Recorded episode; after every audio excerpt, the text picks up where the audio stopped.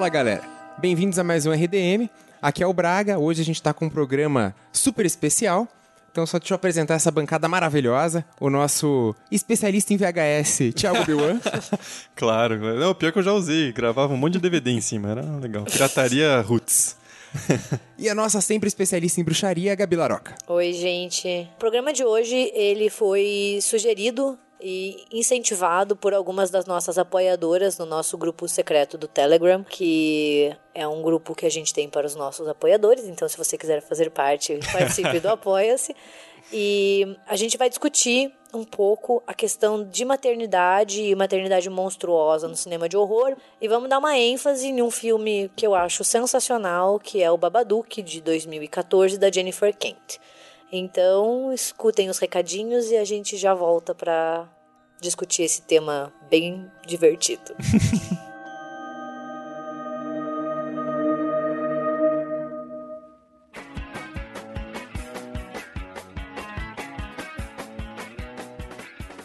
Opa, gente, recadinhos. Hoje, chegando num clima natalino de final de ano já, queria na verdade fazer uns agradecimentos, porque esse podcast que a gente gravou sobre o Babadook foi uma ideia que surgiu no nosso grupo dos apoiadores. Então, obrigado pela galera que discute, interage com a gente lá, porque essa ideia foi muito bacana. A Gabi acabou pirando e a gente resolveu fazer esse programa especial sobre partindo do Babadook, mas também falando de outros filmes que lidam com a maternidade no cinema de horror. Então fica esse agradecimento aí aos nossos apoiadores e também eu queria agradecer todo mundo que contribuiu já com a nossa vaquinha. Nesse momento que eu estou gravando aqui, a gente já passou de 50% arrecadado, o que é ótimo. Vai chegar lá e eu vou citar o nome das pessoas que deixaram aqui a contribuição e deixaram o nome também. Quem deixou como anônimo, eu até tenho como ver o nome, porque senão daria para fazer o sorteio. Podem ficar tranquilos, dá para ver aqui, mas eu não vou citar porque a pessoa não se identificou.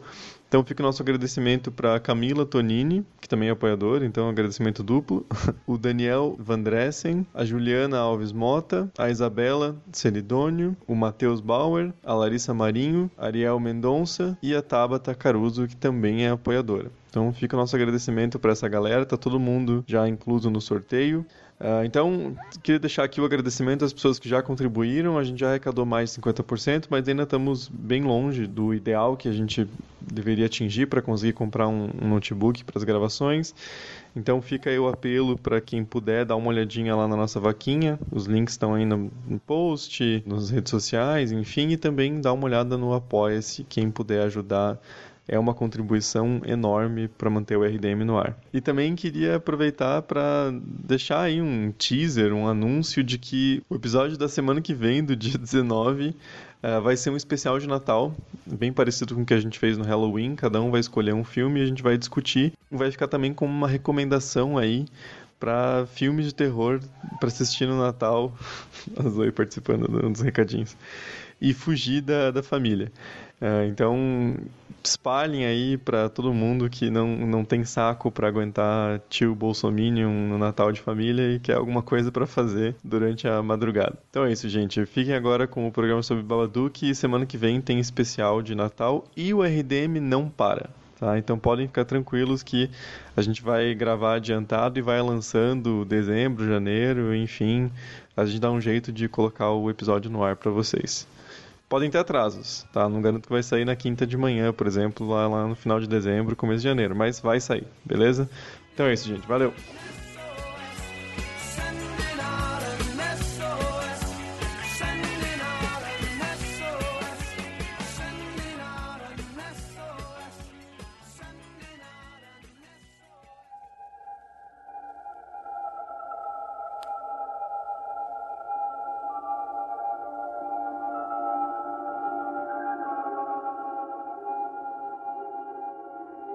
Maternidade ela é algo bastante abordado em diversos filmes de horror, frequentemente pelo viés da monstruosidade, né? Uhum. Filmes como Alien, principalmente Alien 3, São filmes que abordam muito isso. É, e o The Brew, dos Filhos do Medo, do David Cronenberg, que é um filme de 79. Mas também pode ser abordada pelo viés da disfuncionalidade, que é a mãe possessiva e dominante, geralmente com um filho homem, né? Uhum. Mas não é algo exclusivo. Filmes como Psicose, Sexta-feira 13, parte 1, não o parte 12,5 que o Brago adora. É, Pô, tem que me ofender, gente. Ela tem que me ofender todo episódio. Ele fazendo carinho no mascote aqui. Também Prelúdio para Matar, do Dario Argento, são filmes que trazem muito essa questão da maternidade disfuncional, a mãe possessiva que vai dominar o filho, levar ele à loucura. Mas não é só com homens que isso acontece, a gente tem outros exemplos de mãe possessiva com filhas, que é o clássico, é o Carrie, né? A mãe, pelo viés da religiosidade, que oprime e não tem nada de amor materno pela filha. E tem a questão do próprio medo da maternidade em si, do, do medo de dar luz a a uma criança, que tem muito no bebê de Rosemary. Com certeza. Que, apesar de ter todo o elemento de um culto satânico, tem muito do nervosismo, da angústia da personagem em lidar com o fato de ser mãe, com a responsabilidade. E também no próprio A Profecia, que é um moleque super esquisito e a relação dele com a mãe é muito, muito estranha. Ela não reconhece a criança como filho dela e tal. Sim. Tem- É meio óbvio que os filmes de horror eles dialogam com os nossos medos mais profundos, né? Tem muito uma discussão de como o cinema de horror lida com medos mais universais, que é o medo da morte, o medo, sei lá, da violência física, né? O medo do sobrenatural, mas que também tem muitos medos relacionados a gênero, né? Por exemplo, medos masculinos relacionados a talvez uma impotência, perda de controle, perda da sua masculinidade, e medos mais femininos, que casa muito com esse medo do parto, o medo do nascimento, de que alguma coisa pode dar errado, sabe? O bebê de Rosemary, pra mim, ele é um bom exemplo disso. Por mais que ele tenha sido escrito e transformado em filme por homens, ele lida muito com esse medo de você não saber o que pode acontecer no final da tua gestação. Sim. É um medo que muitas mulheres carregam, que é não saber se vai dar tudo certo, sabe? Se não vai ocorrer algum, algum problema. Pô, e o Alien é literalmente um pênis gigante perseguindo ela o filme inteiro, tentando Sim. usar como incubadora. Não podia ser mais óbvia a metáfora. né? É, eu acho muito interessante que a maternidade no cinema de horror ela tem tanto alguns medos masculinos em relação à masculinidade, que daí é muito focada na questão do corpo feminino, essa ansiedade em relação à geração da vida, como medos femininos, que são o medo você não conseguir criar o teu filho, de você não conseguir controlar essa criança, ou o medo de que alguma coisa dê errado durante o parto. Então é muito legal ver como a maternidade, que é um assunto, entre aspas, do mundo feminino, porque eu odeio essa porra de mundo feminino, mas enfim, como ela é, essa questão é abordada no cinema. Bom, já que citou o Bebê de Rosemary, tem outro filme aqui que eu vou citar pela segunda vez, que é o Nasce um Monstro, de 1974. Ele tá muito querendo fazer um episódio sobre esse filme. Eu tô, eu tô. Lobby É, mas ele também. Eu tô fazendo lobby aqui, ó. Eu trouxe várias trecheiras aqui pra falar. É, mas é que nesse filme também tem justamente essa questão de a mulher tá grávida. E daí ela vai no médico e o médico diz, ó, tem alguma coisa de errado com o bebê. E é aquela angústia dela, o que, que tem de errado, o que, que tá acontecendo, é, ela fica todo momento sem saber, até que nasce o, o bebê, que é uma coisa monstruosa. Daí, claro, a segunda parte do filme vai ser mais uma questão de paternidade, porque o pai vai atrás, a mãe fica mais, tipo, sofrendo. Mas eu acho que é interessante esse pedaço em que ela fica, o, o que é que tá dentro de mim? Sim. O, o que, que é, que é uma coisa que tem muito no bebê de Rosemary também, mas o que que tá crescendo dentro de mim? Sim. É essa angústia de. Entende? Voltando no Profecia também, tem uma questão de você ser a mãe do anticristo, né? No Bebê de Rosemary também. É o, o- que, o que eu vou gestar vai trazer um mal à humanidade. Eu acho que é um medo que assombra muitas mulheres grávidas, que é a questão do como vai ser o meu filho, né? É, ou a minha filha. É, eu vou conseguir educar ele? É porque é o medo da incerteza. Você não sabe o que vai acontecer, como que a criança vai ser, se você vai ser uma boa mãe. E é uma dúvida que, que corrói muito as mulheres, assim, no geral. Quer ver um outro filme que também tem essa dúvida do que que tá crescendo dentro de mim? Agora é meu momen- momento de glória. Lá vem. Hora do Pesadelo 5. que é. Eu não acredito que ele voltou com esse filme, Ele velho. sempre acha um jeito. Braga, vamos fazer um podcast sobre maternidade. Ele, qual, qual, Filme da qual Hora do do pesadelo eu posso encaixar? Não, não, mas, aqui? mas isso aqui tem sentido. Porque o- nesse filme, o Fred Krueger ele ataca os sonhos de um feto. E daí a, a Ah, partir. mano, vai tomar no cu, velho. Vai tomar no cu, sério. Não, tira o microfone, corta o microfone do Braga. Perdeu a credibilidade, perdeu a Matheus, credibilidade. vem aqui substituir. eu. Mas também tem toda essa questão. Que a menina tá, tipo, vivenciando o, o que que tá dentro dela. Se, sabe, é, é um filho do Fred Krueger, é um bebê, o, o, o que que é essa, esse monstro que eu tô gerando. Só isso. Não, agora fala mais, porra. Não, não, então. Mas daí também, mesmo depois que nasce, eu acho que essa angústia continua. E daí é um filme que eu sei que a Gabi gosta. O, o título em português é meio bizarro, que é A Tara Maldita, o The Bad Seed. Ah, de- eu adoro esse filme. é, de eu adoro esse 1905. livro. de 1956, é um filme também que vai falar dessa relação entre mãe e uma filha criança e até que ponto a mãe se questiona de será que minha filha é uma pessoa boa, é uma pessoa ruim? Daí tem toda uma questão que o filme traz de é, genética versus o convívio, porque o filme ele trata basicamente de uma possível psicopata de 8 anos de idade, eu acredito que ela tenha. Então o, o filme ele trata com essa questão de eh, a minha filha é monstruosa, o que, que eu posso fazer, o que, que eu fiz que acabou dando nisso, o que, que eu poderia ter feito de diferente. Mano, eu gosto muito da Tara Maldita, assim. Eu acho. Eu a frase acho... ficou meio estranha. É, é, assim, honestamente, eu acho o título em inglês mais bonito, The Bad Seed, que é como se Sim. fosse a semente ruim, né? O filme é de 56, mas é baseado num livro do William Marsh de 54, que inclusive tem uma edição pro português, que é muito bem feita, muito legal. E assim, a Rhoda, ela é uma das primeiras psicopatas infantis no cinema. E você pensar que em 1956 você trazer uma menina que presumidamente machuca a outra pra conseguir, sei lá, uma medalhinha de melhor aluna da classe, é muito impactante. E a, a mãe tentando lidar com essa suposta filha psicopata é um dilema que eu acho que muitos pais, no geral, enfrentam, que é e se o meu filho for um psicopata ou um sociopata, ou até uma questão que a gente vê muito hoje, e se o meu filho entrar atirando numa escola, sabe, como lidar com isso? E é muito interessante, só um parênteses, que no filme, né, de 56, a Roda spoiler, ela termina sendo eletrocutada num, por causa de um raio, né? Ela tá num lago. E no final do livro, o livro é muito mais deprimente, porque a mãe tenta matar ela e depois se matar e a menina não morre e a mãe morre.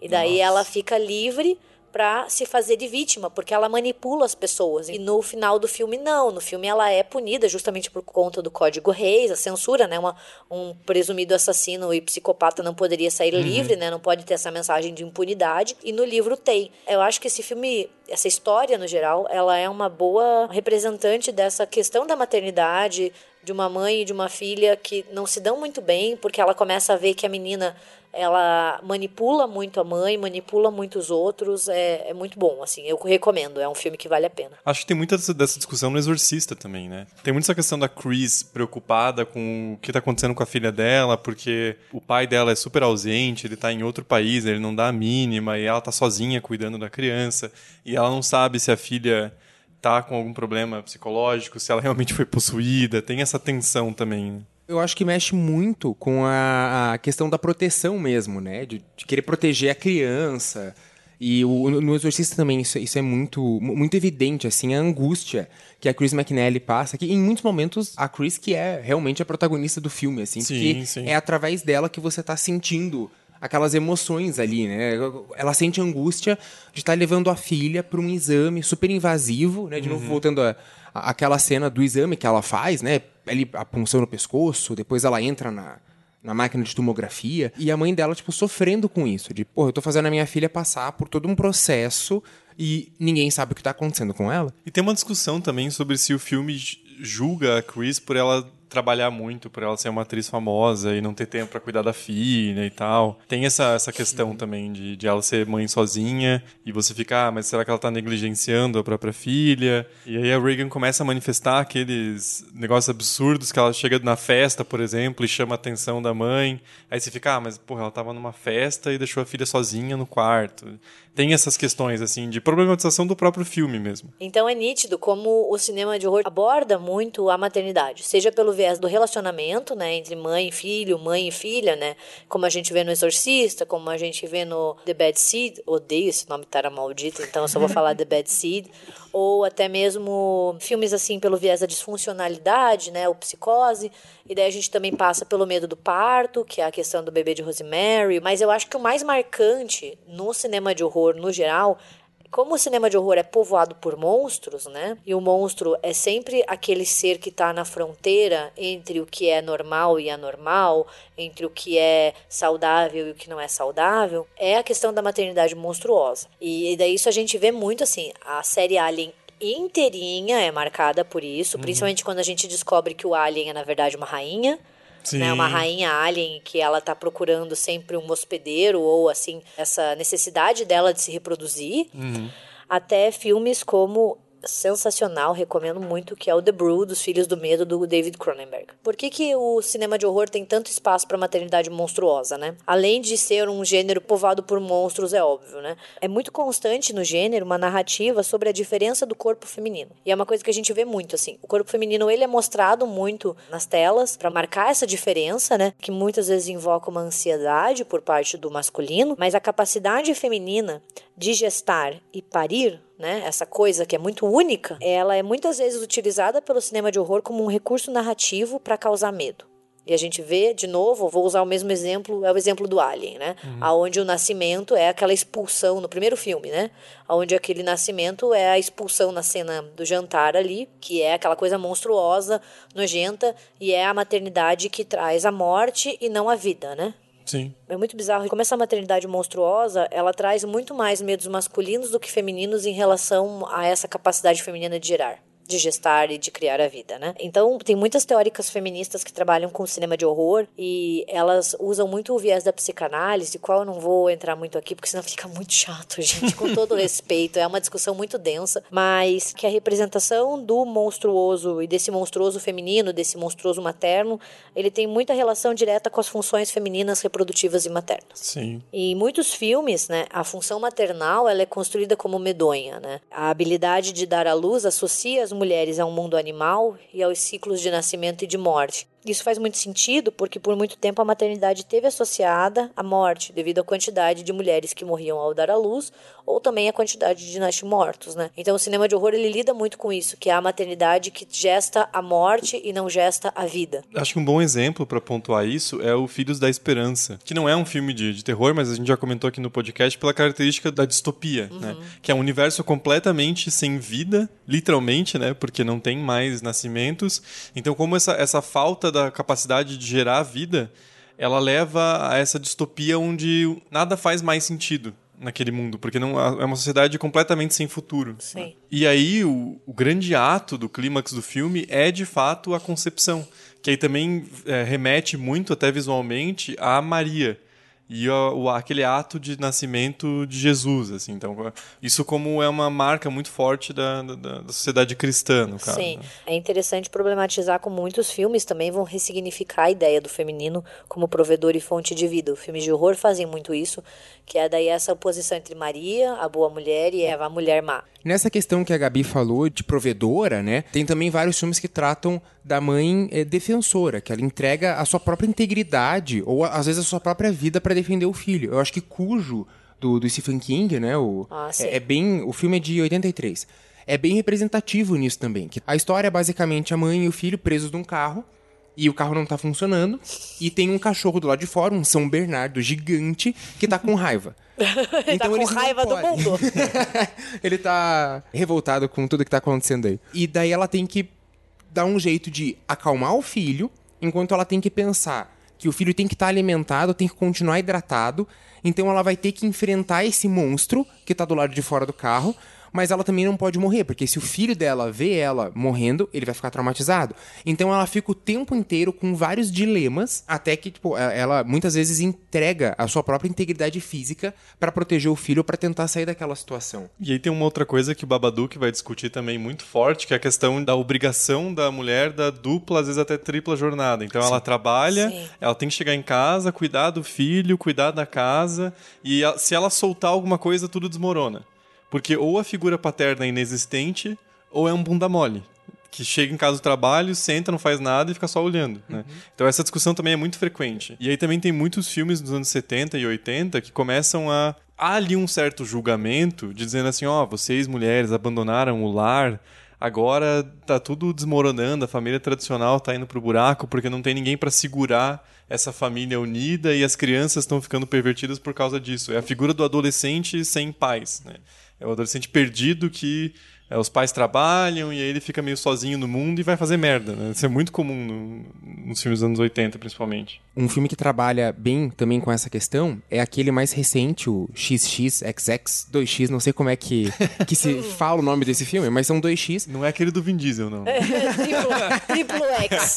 que teve o Neymar depois, né? Teve o Neymar. Acabou de vez, né? É, porque é, um, é uma antologia de terror, são três ou quatro histórias, não, não vou lembrar exatamente, todas escritas e dirigidas por mulheres, todas elas vão tratar da questão de maternidade em algum modo, mas tem uma principal, eu não vou dar muito spoiler porque o filme é novo, em que esse curta que tá presente nesse filme, ele vai se questionar até que ponto as mulheres se sentem obrigadas a, a, essa dupla, tripla jornada que o Thiago se referiu, né? A, a, até que ponto elas se entregam pra família e, tipo, é muito grande, assim. O filme vai tratar justamente disso, que, cara, é demais essa pressão em cima das mulheres, dessa obrigação de que é a mulher que tem que se entregar pro bem da família, ela que é o pilar da família inteira, o cara só provém o dinheiro e tá lá meio bunda mole. Porque mesmo quando o cara faz alguma coisa, é tipo, ah, que bonitinho, ele tá ajudando. Exato. Não é exato. assim, o filho dele também ele tá limpando a bunda porque é a obrigação do filho da puta. É assim, nossa, que legal, esse cara é muito legal, é liberal, é um cara bacana, progressista. E também tem filmes que vão tratar dessa própria obrigação da maternidade. Que daí eu trago um, um filme que é bem trash, assim,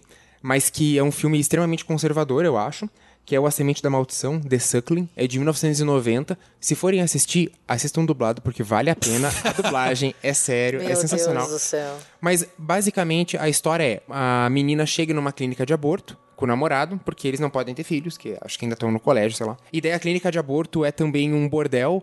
Então, ah, claro. tipo, Super é plausível. bizarríssimo. Daí, beleza. Eles fazem o aborto, tiram o fetinho lá, jogam na, na privada. Ai. Daí desce, vai pro esgoto e encontra lixo tóxico. Daí Ah. o feto ganha vida e vira um monstro que volta pra punir a mãe que abortou. Então, Ai, tipo, gente, que é um horrível. filme, que, que é um filme filme desnecessário. Não assistam isso. Queimem essa merda.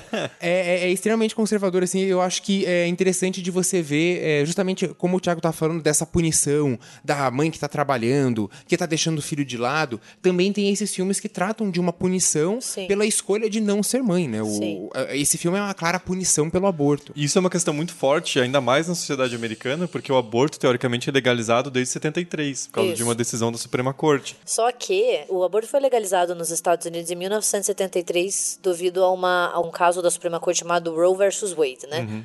Ele demorou cerca de dois ou três anos para sair a decisão. Então a mulher que estava pedindo pelo aborto, ela teve o filho e então e ela deu para adoção.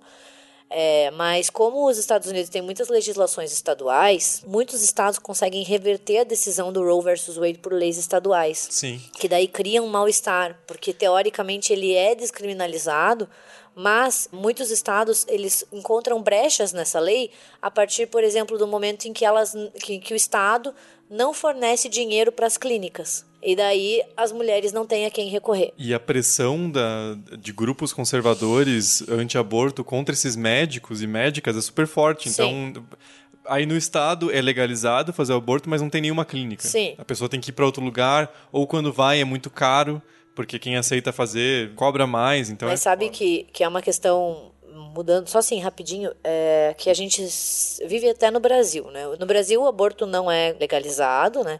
Mas ele é até então eu espero que não mude essa questão ele é legalizado para mulheres que sofreram violência sexual ou para mulheres cuja gestação coloca elas em risco ou que o bebê é anencéfalo. Mas você vê como a barreira ela já é imposta, então que uma lei não significa que tudo vai mudar, Sim. porque tem estudos, inclusive aqui em Curitiba, de que existe um médico que faz aborto para mulheres vítimas de violência sexual.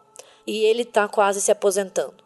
E não tem ninguém que queira pegar o lugar dele. Sim. Então começa essa própria resistência, essa falta de ajuda, e daí você não tá quebrando a lei, entendeu? Só não tem ninguém. Até porque esses caras são super estigmatizados e Exato. perseguidos por esses grupos e ameaçam caçar a licença e tal. Sim. Então, na prática, há uma proibição. Sim.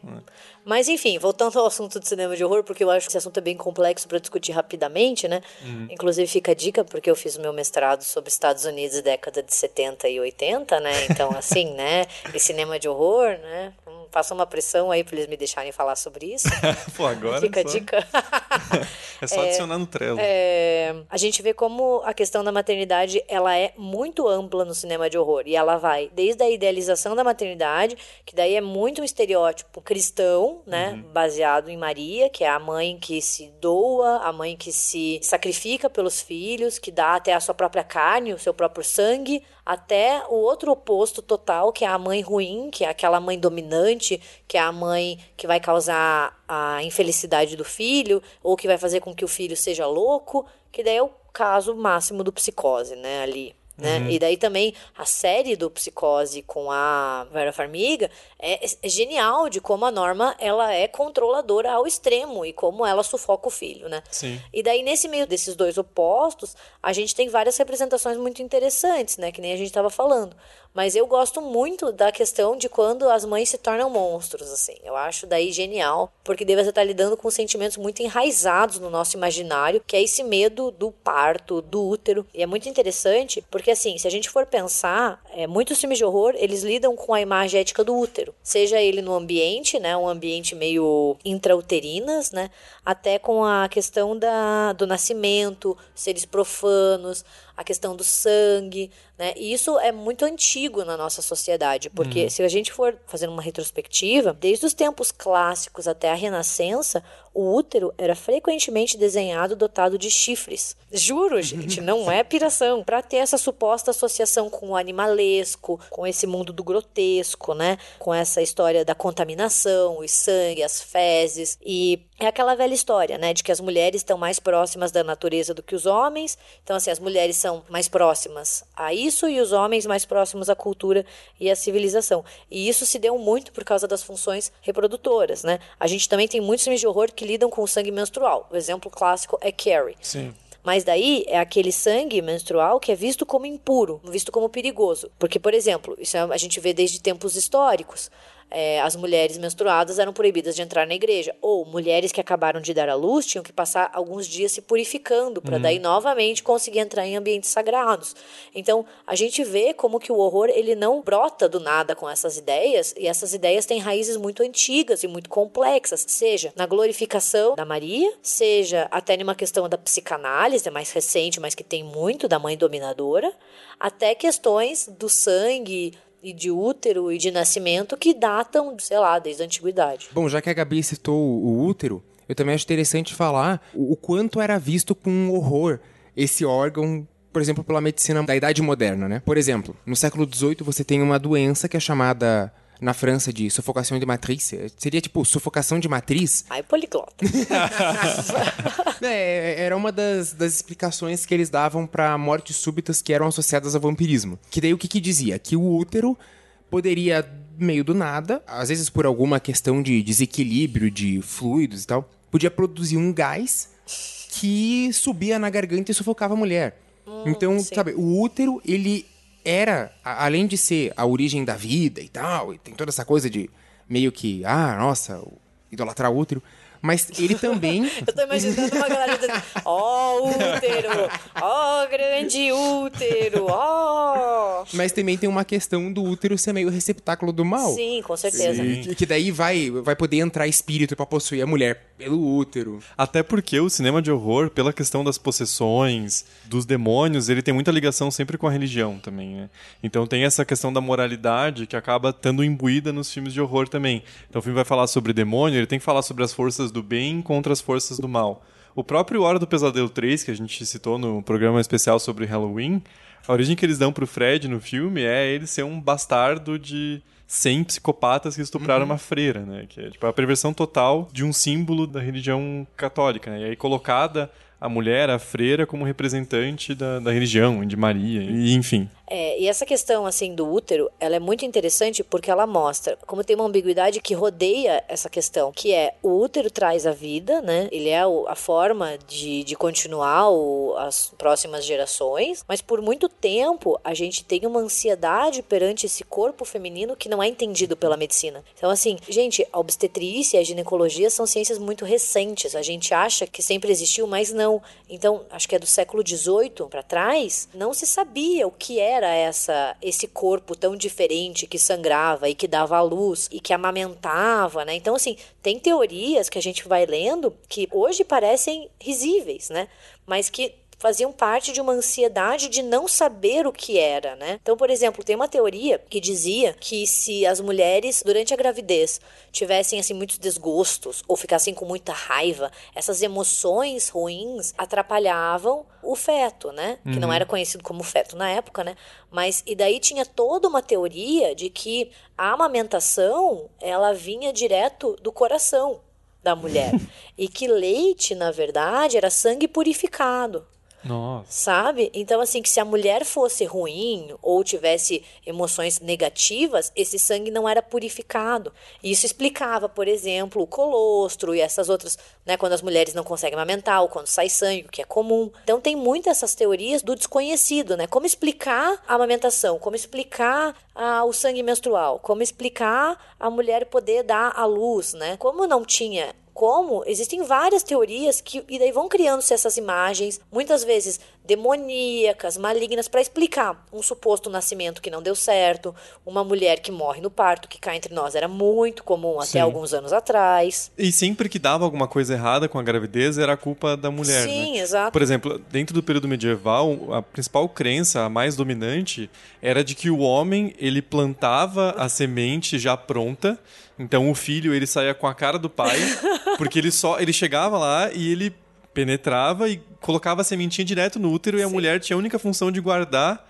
aquela semente até o nascimento. Então, se o filho não nascesse com a cara do pai, ele não era pai dele.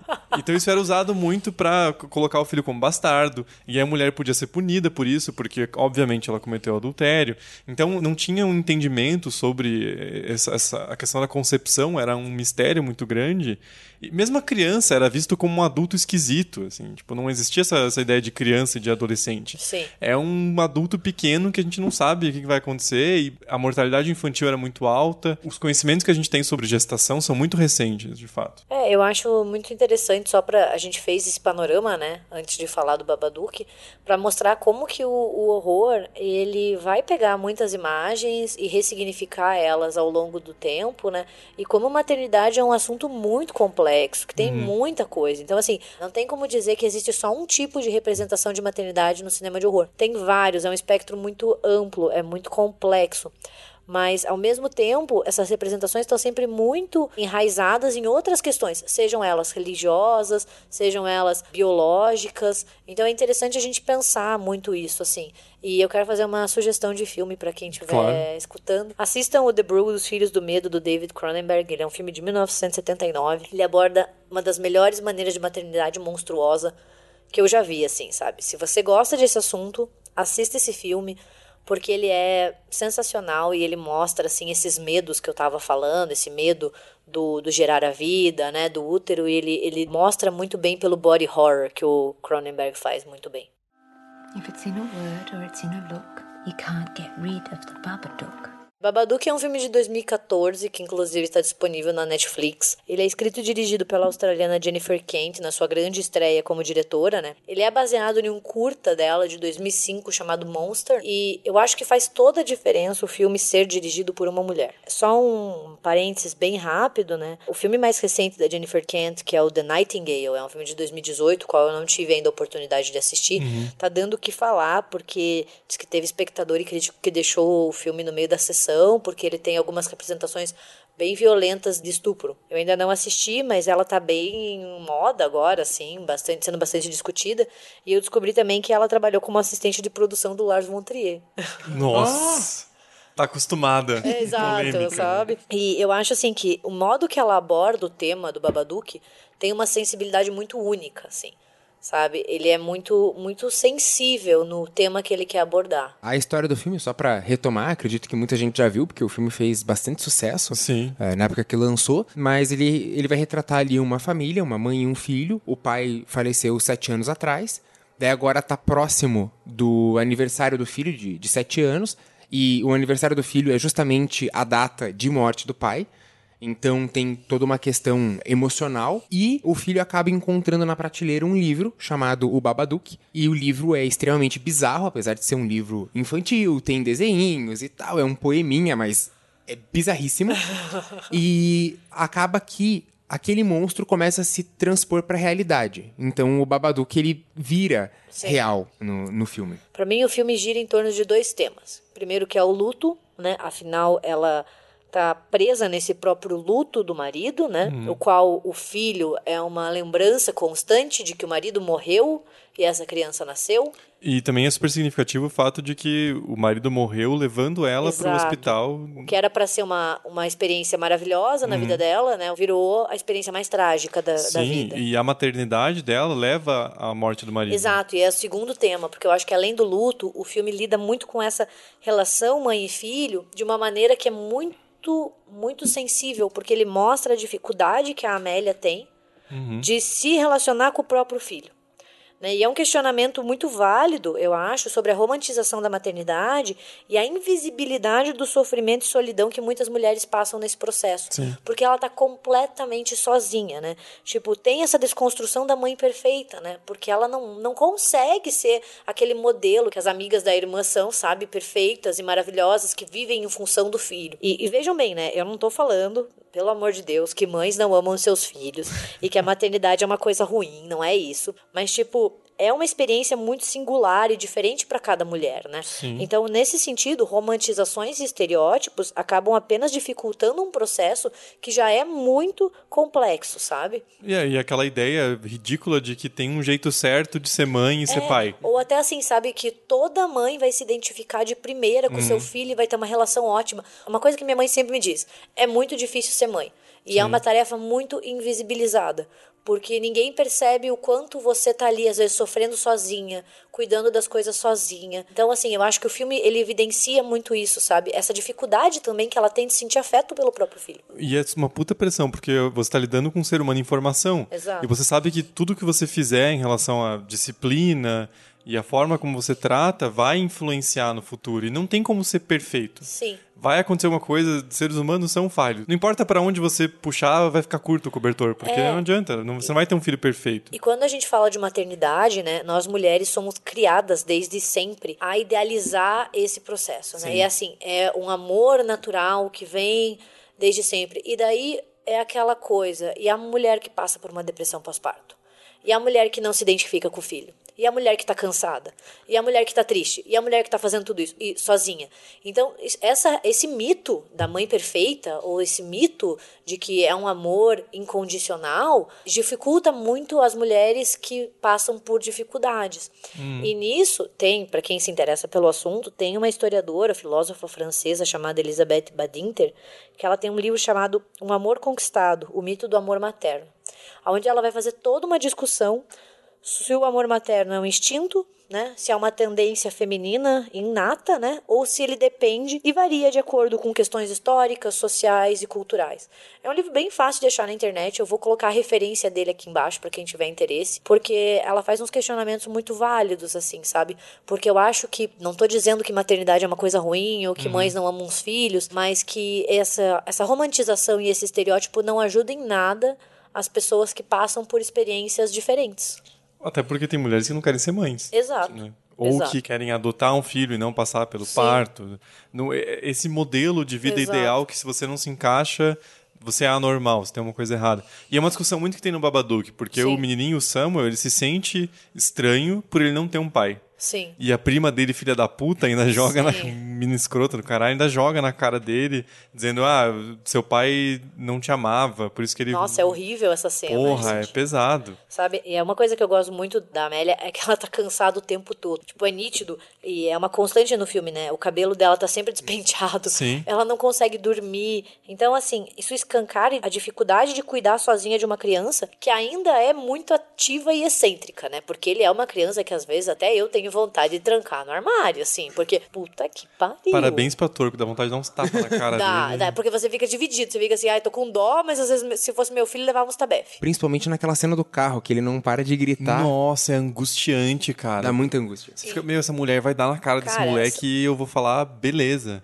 Uma coisa que eu pensei no filme inteiro, uma palavra pra definir o filme é sufocante, sabe? Sim. Ela, a vida dela é sufocante, ela faz tudo sozinha, ela não consegue reconstruir a vida porque ela tá presa nesse luto, né? Ela é atormentada por esse monstro, que é o, o luto, que depois se torna o Babadook. É, ela vai da casa pro trabalho e do trabalho pra casa, cuidar do filho, e daí se escancar aquilo que você já tinha puxado, que é a dupla jornada. Uhum. Ficar entre nós é uma realidade de muitas mulheres. E daí quando ela vai dormir, o filho vai dormir na cama dela. E daí Sim. ele sobe em cima dela, puxa o cabelo, ele mexe a mandíbula e ela não consegue dormir.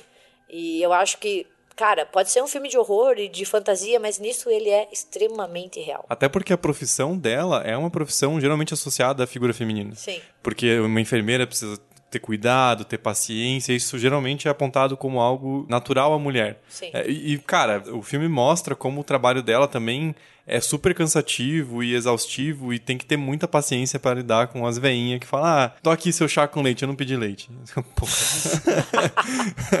O bingo. Triste, né? 5 Puta que milhões. E as veias, ah, o quê? Aí que pena que dá daquele cara que tá tentando dar em cima dela. Sim, Sim, porque ela tá presa no luto, Sim, entendeu? sim. Tipo, ela tá num, num, num ciclo onde ela não se permite vencer esse monstro. Mas aí dá muita dozinha quando ele chega pro Samuel lá, ó, eu vou te dar esse modelo porque minha mãe sempre me dava quando eu tava doente dele. Você falou pra ele que eu tô doente, dele percebe, putz, fiz cagada. Cara, eu acho que perguntem pra mãe de vocês se vocês nunca desmentiram elas na frente de Ah, alguém. não. Ou soltou, sei lá, cara, fez tua mãe passar vergonha, sabe? Gente, eu vou contar uma pra vocês que a minha mãe conta até hoje, eu quero compartilhar com vocês. Eu tenho uma também. A minha mãe, a minha mãe conta quando eu era pequena, eu nunca tive mania de cuspir, nem nada, assim, né? Daí disse que uma vez ela falou que ela passou a maior vergonha da vida dela. Ela queria cavar um buraco, assim. É, uma amiga do meu pai foi trazer o convite de casamento dela, isso faz muitos anos. Eu tinha acabado de aprender a andar, assim, desde que eu tava no meu quarto brincando, e a moça, ai, é, vem aqui. Desde que eu vinha andandinho, assim, gordinha e loirinha, andando do quarto. E dela, ai, dá um beijo na tia. Eu olhei pra mulher e taquei um puta guspe na cara dela. E ela, tipo, nem era muito íntima do meu pai e da minha mãe. Diz que a minha mãe ficou tipo, ela nunca fez isso antes. Caralho. Mas ficou de castigo? Ah, daí já não lembro, mas a minha mãe conta, tipo, provavelmente sim, mano. Eu sempre ficava de castigo, aprontava um monte. Eu fiz uma mais light. Uma vez minha mãe me levou no cinema. E aí, pra pagar a minha entrada, ela usou a carteirinha da irmã dela, que era minha tia. Ah, Aí, aí ela entregou a carteirinha pra mulher, eu fiquei olhando. Ué, mas a tia Cris não vem ver filme. Cadê ela? Quando é que ela vem? Aí a mãe, cala a boca, Thiago. E eu, ué, mas cadê ela? Cadê ela? Ela não vai vir, mãe. Mãe, não é você na foto, mãe. Thiago, desde sempre, muito honesto. Coitada dela. Igual o Semyon, né? né, exato. Sim, sim. É, Minha mãe me drogou, por isso que eu tô cansado. Cala a É boca, horrível. moleque, seu filho da puta. É que eu, eu até acho que é, essa coisa dele falar é até um ponto que representa quando ela começa a superar o negócio do filme. Porque o filme inteiro ela nem toca no, no nome do marido. A gente nem sabe o, o nome dele. Ah, não, ele fala, né? Fala assim. Mas ela não quer falar sobre ele. Quando a vizinha fala, ela tem uma reação de, de ficar braba. E daí, no final, quando os caras vão de novo do serviço social lá avaliar o que, que tá acontecendo. E o menino também solta uma dessas, que é, ai, nunca comemoraram o meu aniversário. meu pai morreu. E daí, é, meu pai morreu. Daí ela, ah, ele é que nem o pai dele, fala que dá na telha. Então, tipo, é a primeira vez do filme que ela consegue falar do marido falecido sem ter uma reação de, de raiva ou de tristeza. Ela, consegue falar de boas no marido. É, é que daí a gente entra no outro tópico do filme, que é a questão do luto, né? Ela não comemora o aniversário do Samuel no dia correto, porque é o dia da morte do marido, ela não consegue se relacionar. Mas eu acho que, apesar do filme estar fazendo um comentário sobre o luto, ele poderia se adequar a muitas outras questões, seja depressão, ansiedade ou até qualquer outro trauma, sabe? Eu acho que Babadook funciona para fazer comentários sobre essas questões, assim, né? Porque poderia trocar muito bem o luto pela depressão, sabe? É porque o luto desencadeia isso na, Sim. na Amélia, né? É o, é o- o que causa todos os, os problemas que ela tem. É, né? por exemplo, quando eles falam, ah, você não pode se livrar do Babadook, você vai querer estar morto, né? Ele tá falando claramente do luto, dessa dificuldade de você dar adeus a uma pessoa, né? Mas se você pensar, também poderia ser depressão, poderia ser ansiedade, e daí eu acho que isso fica muito claro nessa metáfora dela jogar o livro fora e o livro voltar. Porque assim, você pode tentar se livrar, mas só jogar fora não, não funciona, sabe? Você tem que ter uma outra abordagem para conseguir se livrar desse problema, né? Porque ela vai lá, ela rasga o livro. Ah, não, tô bem, não preciso mais disso. E daí o livro volta. É, peraí, eu não, não vou te deixar tão fácil assim. Não é tão simples e eu vou te atormentar até o máximo. Eu acho que fica bem claro que é ela que cria o Babadook, principalmente na- nas cenas depois que o livro aparece, que ela tá com a mão toda suja de tinta. E, tipo, em nenhum Sim, momento você vê sim, como sim. que ela sujou essa mão. Então ela vai falar com o policial, ah, deixaram o livro na minha casa. E ela tá com a mão suja de tinta. E outra coisa que eu acho bem representativo dessa questão de, de luto ou da própria depressão é os lugares que o Babadook ocupa. Então, Sim. primeiro ele tá lá na casa da vizinha, perto, mas não tão perto. Depois ele já tá no quarto. Sim. Ele começa a aparecer no carro. E daí tem aquela. A, a cena do clímax, assim, que ele toma o quarto inteiro. Ele, ele toma o espaço, ele se Sim. expande e ele tá ocupando tudo. Eu acho muito legal a representação visual dele. Sim. Porque claramente é um homem, até pela vestimenta. Quando o Samuel tá lá embaixo, que ela fica puta com ele porque ele mexeu nas coisas do, do pai, tem uma cena que mostra só um. como se fosse um terno com um chapéu Sim. pendurado. E é super parecido com o Babadook. E a- o, o fato da vestimenta preta também é muito associado ao luto. E a forma como ele é grande e tem os braços compridos, como se ele tivesse prestes a abraçar ela a todo momento. Então é aquela escuridão que tá envolvendo a vida dela completamente. É aquilo que quando o livro retorna pra ela, né, ele fala assim, quanto mais me evitar, mais forte vou ficar. E é justamente isso. Além de ser a questão de que ele vai crescendo fisicamente, esses braços que podem te sufocar, ele vai ficando cada vez mais perto, né, da casa da vizinha e daí pro quarto e assim por diante. E sobre a questão do visual dele, eu gosto muito do visual do Babadook e tem duas coisas que eu acho interessante ressaltar. A primeira é que ele claramente não pertence a esse mundo, né? É uma vibe meio dark, assim, um conto de fada meio dark. E isso se dá pelos efeitos especiais, né? Eu tava lendo que a Jennifer Kent, ela, muita gente criticou, né? Falou que era risível os efeitos especiais que ela usou pro filme. E ela falou que o objetivo era uma abordagem mais artesanal, mais manual, é esse uso do stop motion, né? Sim. Pra criar essa essência do personagem, né? O que poderia ser tosco funciona muito bem nesse filme. E eu acho que essa questão de ser um efeito mais artesanal, mais manual, destaca ele claramente daquele ambiente. É como se ele estivesse assombrando, né? Ele não pertence àquela realidade. Até porque, teoricamente, ele vem de um livro infantil. né? Sim. E o primeiro que acha o livro, que fica com medo do Babadook, é o Sam. Sim. né? Então, é- ele tem que ter essa, esse visual, essa impressão de partir da imaginação de uma criança. Sim. E outro aspecto muito legal é que a Jennifer Kent afirmou, e é muito real depois, quem tiver interesse procura no Google pra ver a imagem, é que o visual do Babadook é inspirado no filme perdido da MGM, o London After Midnight. Que é um filme de 1927, que foi perdido em um grande incêndio na década de 60 na MGM. E ele é um filme com o Lou Chaney, né? Que é o cara que fez Corcunda de Notre Dame, fez o Fantasma da Ópera, e ele era conhecido como o Homem das Mil Faces, né? Porque ele fazia a própria maquiagem, sempre essa coisa muito do, do grotesco, do monstruoso, e o Babadook se inspira claramente no personagem dele do London After Midnight, que é um filme super discutido porque ele tem uma aura por ter sido perdido, né? É muito muito interessante. Então quem tiver alguma curiosidade, procura London After Midnight no Google e você vai comparar o Babadook com ele, é, é óbvia a referência. Eu acho que o Babadook ainda apresenta essa forte questão de quem controla quem.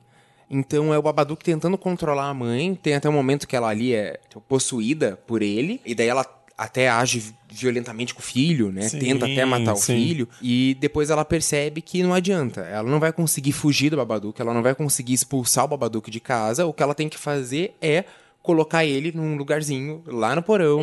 Ela sabe que ele existe, ele tá ali, ele vai tentar o controle, né? Ela vai alimentar ele com as minhocas, que é a única coisa que ele teria direito. Ele tenta retomar o controle e, em vez dela, tipo, ter uma atitude de sai daqui ou impositiva, não, ela acalma ele. Ela, tipo, ó, shh, tá tudo bem. Eu acho que isso é o mais genial do filme, porque ele É. não só lida com o medo, mas ele lida com uma forma de superação também. Tem uma espécie de solução no final. Uhum. Sim, sim. Porque no começo do filme, ele é muito bunda mole com o moleque. Aí, tipo, claro, você entende, ela tá sozinha, ela trabalha pra caralho, mas dá a impressão que ela tá só assim, meu, não me toca, fica longe de mim o máximo possível, faz o que você quiser e me deixa em paz. A relação dela com o filho é muito distante, é muito esquisita. E no final, eh, eles estão mais próximos por causa do, do Babadook, né? Como se ela estivesse conseguindo ver o mundo a partir do- dos olhos dele. É, essa domesticação mesmo, não vai embora, sabe? O luto, ele não vai embora, a depressão não vai embora, a ansiedade não vai embora.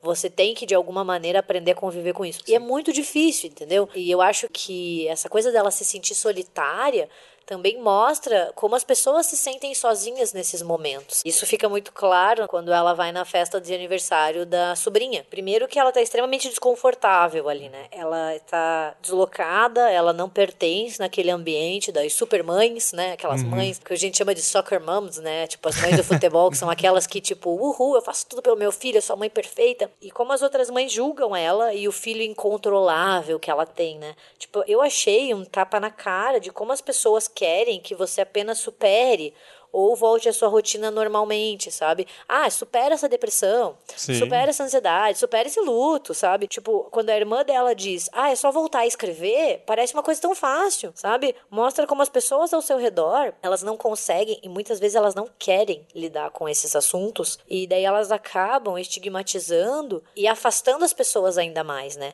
Porque a própria irmã dela fala, ah, eu não quero ir na tua casa, tua casa é muito deprimente, Sim. teu filho é muito estranho. Então, eu acho que isso também escancara a falta de solidariedade das pessoas. Porque todas elas ali, especialmente a irmã dela, parece que tem medo que o, o que acontece com a Emília infecte elas. É. Qualquer questionamento e desvio da vida perfeita que elas julgam terem construído pra si, né? Então, a- não pode esse moleque maldito tocar na minha filhinha, Isso. porque minha filhinha é maravilhosa.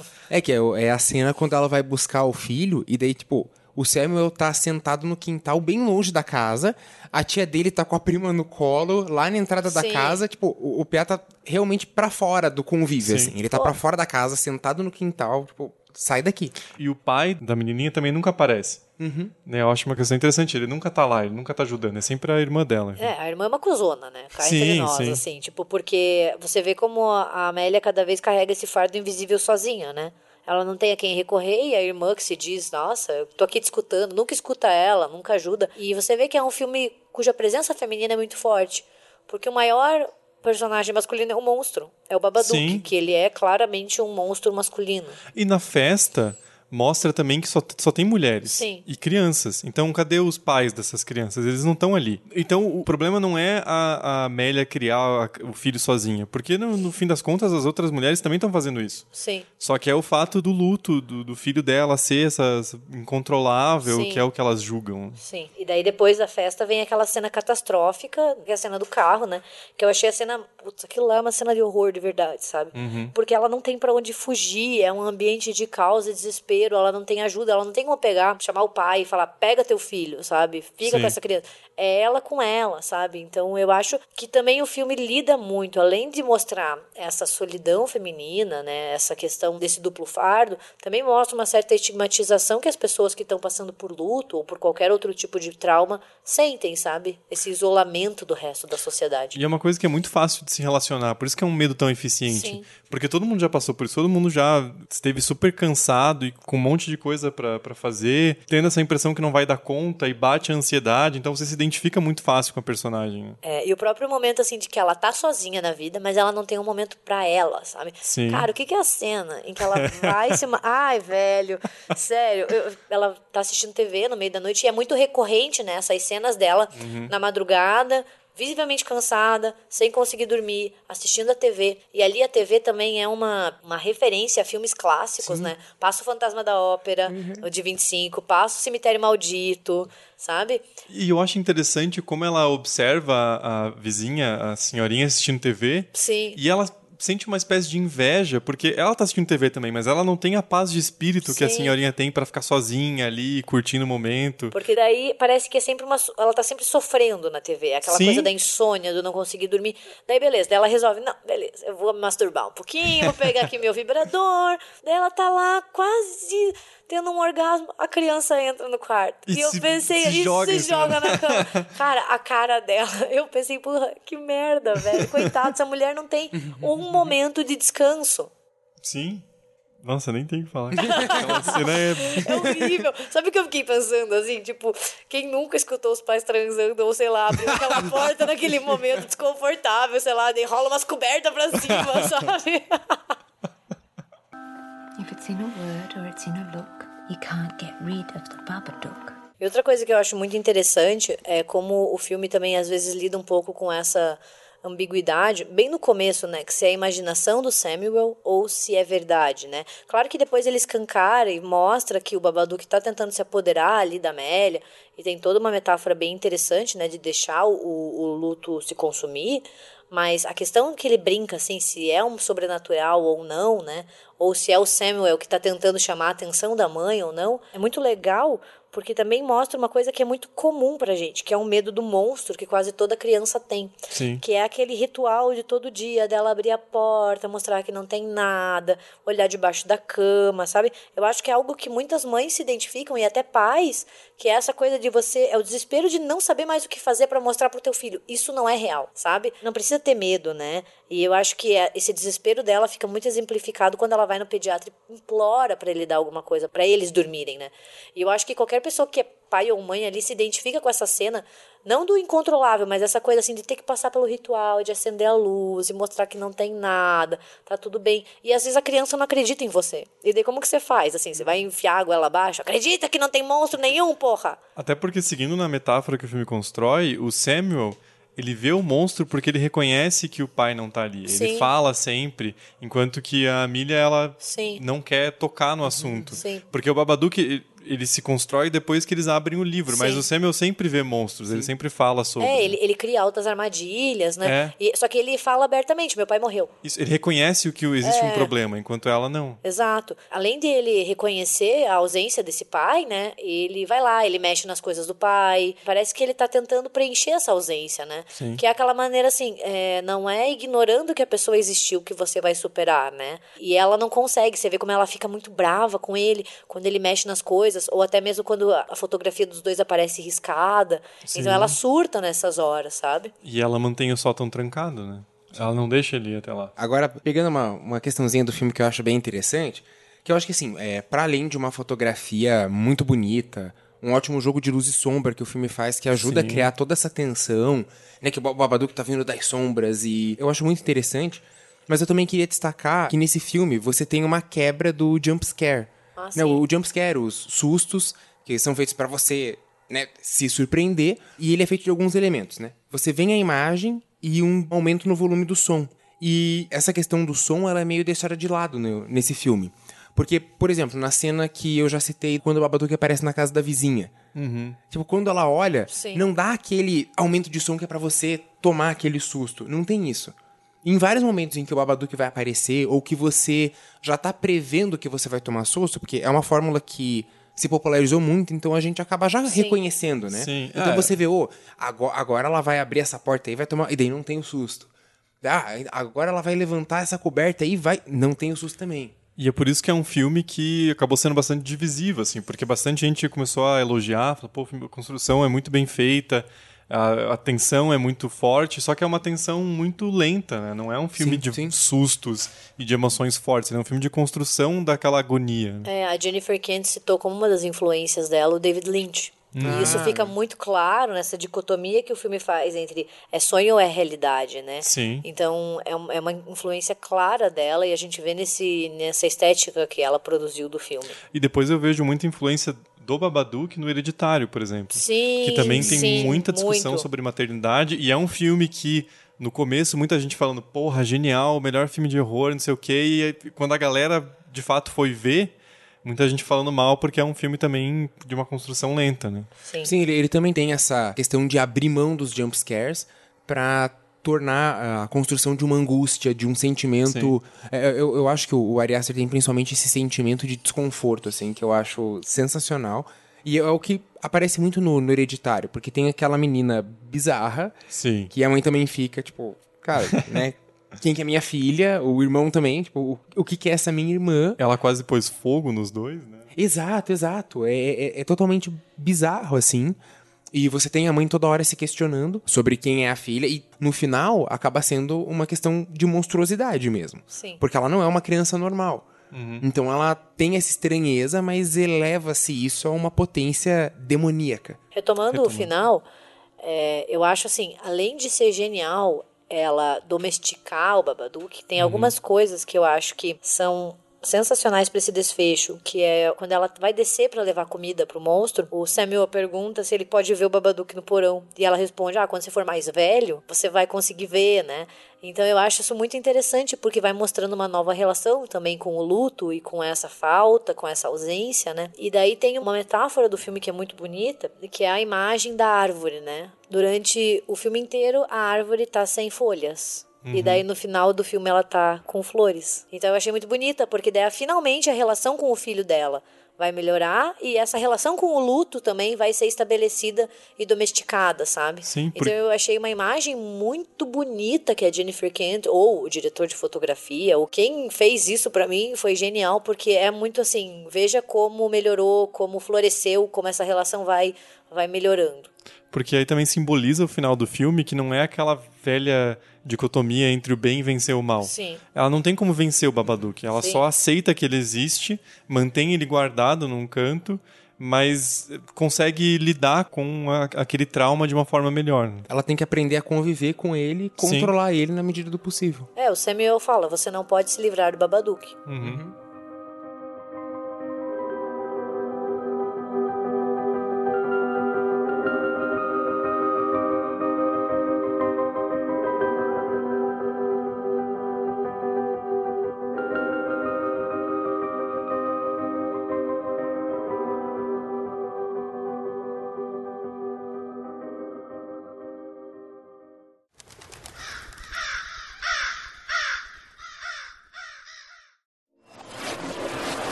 foi editado por Ilha Flutuante.